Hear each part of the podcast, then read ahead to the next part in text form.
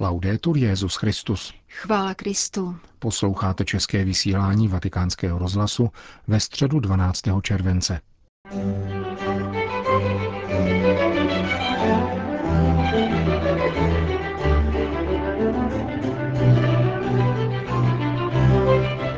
Služba katechety je celoživotní poslání, píše papež František v poselství účastníků Mezinárodního katechetického sympózia v Buenos Aires.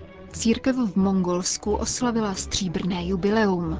Na nebezpečí militarizace v rozpočtu a strukturách Evropské unie upozorňuje konference evropských církví.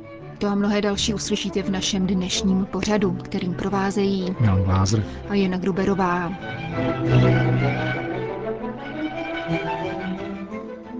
Zprávy vatikánského rozhlasu.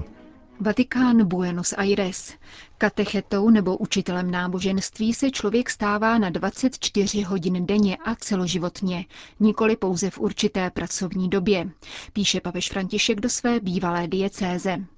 Teologická fakulta Papežské katolické univerzity v Buenos Aires totiž od pondělí do pátku hostí Mezinárodní sympózium o katechezi pod titulem Blahoslavení, kdo uvěřili. Konference se mimo jiné účastní nový prefekt Kongregace pro nauku víry, arcibiskup Luis Francisco Ladaria, který zároveň vede Vatikánskou komisi pro studium diakonátu žen, a monsignor José Ruiz Arenas, sekretář Papežské rady pro novou evangelizaci. Jak papež František zdůrazňuje v poselství zaslaném na konferenci, katecheta není zaměstnání, nýbrž poslání, od kterého se odvíjí celý katechetův život. Učitelé katechismu by měli mít na zřeteli veliký potenciál lidové zbožnosti, doporučuje jim dále svatý otec. Nepostačuje totiž zprostředkování obsahu víry, nýbrž je nutné založit skutečnou školu dalšího vzdělávání, ve které se bude pěstovat dar víry, uzavírá Petrův nástupce. Vatikán. Rok po ustanovení Chorvatsko-srbské komise, která vznikla z podnětu papeže Františka za účelem prostudovat život blahoslaveného kardinála Aloise Stepinace, se dnes sešla ke společnému zasedání. Tvoří ji deset členů z katolické a srbské pravoslavné církve a cílem jejího dnešního zasedání bylo zhrnutí veškerých pramenů zhromážděných během předchozích zasedání a prezentace závěrů jejího bádání. Do konce léta by měl být publikován dokument, ve kterém bude vyjádřeno mínění této komise ohledně role kardinála Stepinace před druhou světovou válkou a po ní a během vlády chorvatského nacionalistického režimu Ante Paveliče na základě dokumentů ze srbských, chorvatských a vatikánských archivů. Komise nad níž má patronát svatý stolec v osobě předsedy Papežské komise historických věd otce Bernarda Ardury samozřejmě nemá za úkol diskutovat o svatosti chorvatského kardinála beatifikovaného Janem Pavlem II. roku 1998. Jejím cílem je dobrat se společně sdílených závěrů historického bádání na základě výměny historických informací a analýz a přispět ke smíření ve vztazích mezi oběma národy. Vatikán. Existuje velmi úzký vztah mezi vírou v eucharistické tajemství a jejím projevem ve svátostném znamení chleba a vína, říká pro naše mikrofony monsignor Claudio Magnoli. Italský liturgik je členem Kongregace pro bohoslužbu a svátosti, která minulou sobotu biskupům celého světa rozeslala okružní list o kvalitě chleba a vína užívaných při Eucharistii. Dokument důsledně zapovídá ku příkladu podcukrované hostie s medem anebo pivo na místo vína. Jak vůbec k takovýmto nešvarům mohlo dojít, ptal se vatikánský rozhlas. Alla radice sta una teologia dell'inculturazione. Toto zneužití vychází z tzv. teologie inkulturace, tedy z myšlenky, že si Ježíš vybral chléb a víno pouze jako prvek své středomořské kultury. Pro některé teology a pastoralisty to pak teoreticky znamenalo, že v ostatních částech světa je možná náhrada jinými místními prvky. Proto musíme dospět k teologii, která by dokázala reagovat na tuto představu, že Ježíšova volba byla kulturně podmíněna a nebyla určující.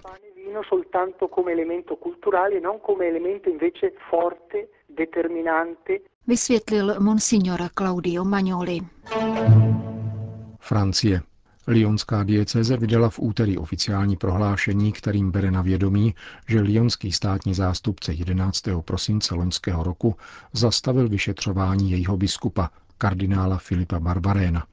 Případ byl odložen ad acta, neboť u obžalovaného nedošlo k žádnému přestupku. Vyšetřování zahájené v únoru loňského roku vyvinilo kardinála Barbaréna z toho, že nenahlásil sexuální agresi a neposkytl pomoc její oběti v souvislosti s trestními činy v letech 1990 až 1993, za které byl stíhán jeden z diecézních kněží. Lyonský soud rozhodl, že kardinál Barbarén neporušil zákon, a to ze dvou důvodů. Žalobci bylo v době činu 17, respektive 20 let, a když se s ním roku 2009 kardinál Barbarén osobně setkal, doporučil mu, aby jako plnoletý muž podal trestní oznámení, což také dotyčný udělal. Nelze tedy mluvit o jakémkoliv zanedbání. Lyonská diecéze v tiskovém prohlášení vyjadřuje naději, že sdělovací prostředky, které v loňském roce obšírně informovali o bodech obžaloby, nyní podají rovněž tak pečlivou zprávu o ukončení vyšetřování. Kardinála Barbaréna těší, že soudy vnesly trochu pravdy a klidu do situace, vyznačující se zanícenými polemikami a pomluvami. Prohlášení zároveň připomíná, že také případ zmíněného kněze byl v roce 2009 odložen ad acta. Navzdory tomu jej lionský biskup nepověřil dalšími pastoračními úkoly v diecézi. Kardinál Filip Barbarén v závěru prohlášení požaduje úctu ke svým právům a právním rozhodnutím, která se jej týkají, a opětovně vyslovuje veškerou podporu obětem sexuálního zneužívání v církvi. Ujišťuje je o svém soucitu a ochotě řešit jejich případy. Španělsko. V Santiago de Compostela se dnes zakončilo dvoudenní setkání biskupů ze španělských a francouzských diecézí, kterými prochází poutní svatojakubská stezka. Jde již o šesté pravidelné setkání v pořadí, poslední se konalo před dvěma lety. Biskupové kromě společné modlitby a eucharistie navštívili svatojakubská posvátná místa, a vyslechli si přednášku historičky specializované na středověké dějiny Pyrenejského poloostrova.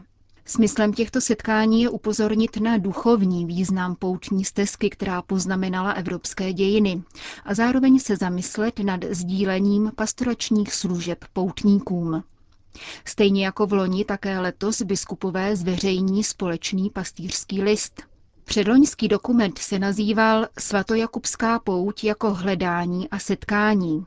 Biskupové v něm vycházeli z faktu, že 70% lidí se na svatojakubskou stezku nevydává z náboženských důvodů, nýbrž proto, že hledají smysl života a něco nového. Ulan Bátar. Rok 2017 završuje 25-letou přítomnost katolické církve v Mongolsku a čtvrtstoletí od navázání diplomatických vztahů mezi Svatým stolcem a touto azijskou zemí. Jak dnes informuje agentura Fides, stříbrné jubileum se slavilo v neděli 9. července v katedrále svatých Petra a Pavla hlavního města. Apoštolský prefekt Mongolska, filipínský biskup Věnšeslao Selga Padilja, při mši svaté vyjádřil svou vděčnost za dosavadní pouť malého mongolského stárce slovy proroka Izajáše. Chvalte hospodina, vzívejte jeho jméno, zvěstujte národům jeho chrabré činy, připomínejte, že jeho jméno je vznešené. Biskup Padilja dále v homílí poukázal na pevnost mongolské církve a její rostoucí a stále silnější přítomnost v různých oblastech společnosti. Nynější apoštolský prefekt patřil do první skupiny tří misionářů z kongregace klaretánů, kteří se v Mongolsku usadili na pozvání tamní vlády v červenci roku 1992. Nyní s ním koncelebrovalo 30 kněží, včetně prvního poradce apoštolského nuncia v Mongolsku a Jižní Koreji, monsignora Marka Spriciho. Vatikánský diplomat při bohoslužbě zdůraznil, že svatý stolec byl jedním z prvních států, které v rámci mezinárodního společenství uznali nezávislost Mongolska. Od té doby jsou vzájemné vztahy velmi dobré a papež věnuje trvalou pozornost duchovnímu i materiálnímu blahobytu mongolského národa. Vzhledem k tomu, že nehájíme vlastní zájmy, nýbrž se staráme spíše o prospěch Mongolů, můžeme díky dobrým vztahům nadále sloužit obyvatelstvu této země. Uzavřel monsignor Sprici v Ulan Bátaru při děkovném mši svaté za 25-letou přítomnost katolické církve v Mongolsku. Jak dodává vatikánská agentura, kromě státních a veřejných představitelů se jí účastnili také zástupci buddhistické komunity. Džuba.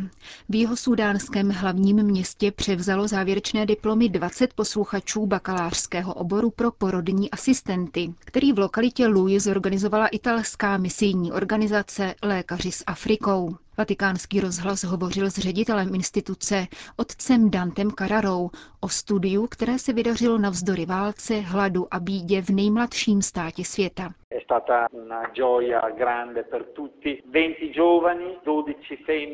Pro všechny to byla velká radost. Jde o 20 mladých lidí, 12 žen a 8 mužů, kteří pocházejí z různých jihousudánských regionů.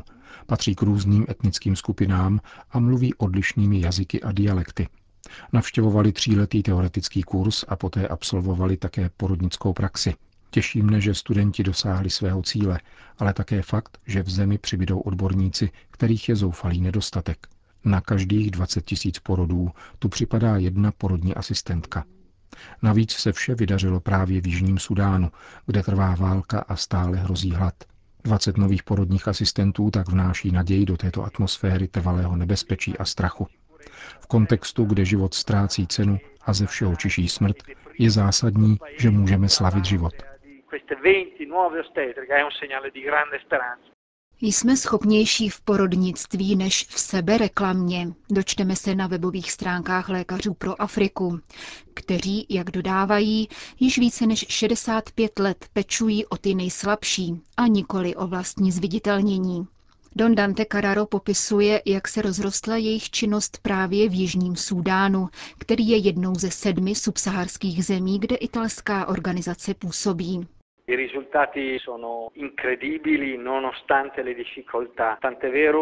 Výsledky jsou navzdory mnoha obtížím neuvěřitelné.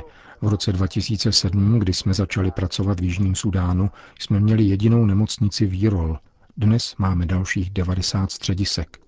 Tento nárůst dokazuje, že služba matkám nachází v zemi uznání.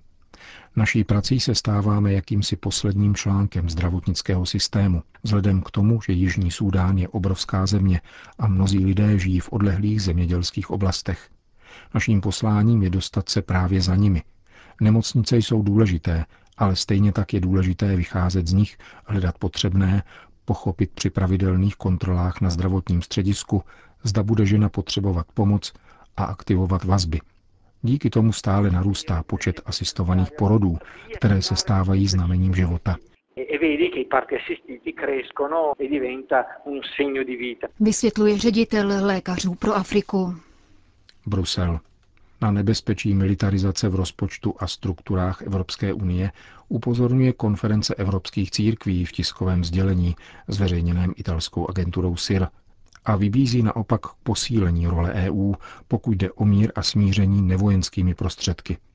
Konference evropských církví se staví proti návrhu Evropské komise financovat Evropský program rozvoje vojenského průmyslu. Existuje nebezpečí, píše se ve zmíněném sdělení, že se Evropská komise transformuje na vojenské spojenectví. Zvyšování výdajů na zbrojení má však negativní dopad na bezpečnost zatímco investice do jiných sektorů vede k posílení stability, prosperity a pokoje, jež jsou jejím základem. Evropská unie, čteme dále ve sdělení konference evropských církví, by se měla zaměřit spíše na nezaměstnanost mladých lidí, regionální rozvoj a sociální otázky, zejména ve východní a jižní Evropě, a věnovat se spolu s vládami jednotlivých států kritické diskuzi nad jejich rolí v budoucím rozvoji obrané politiky Evropské unie.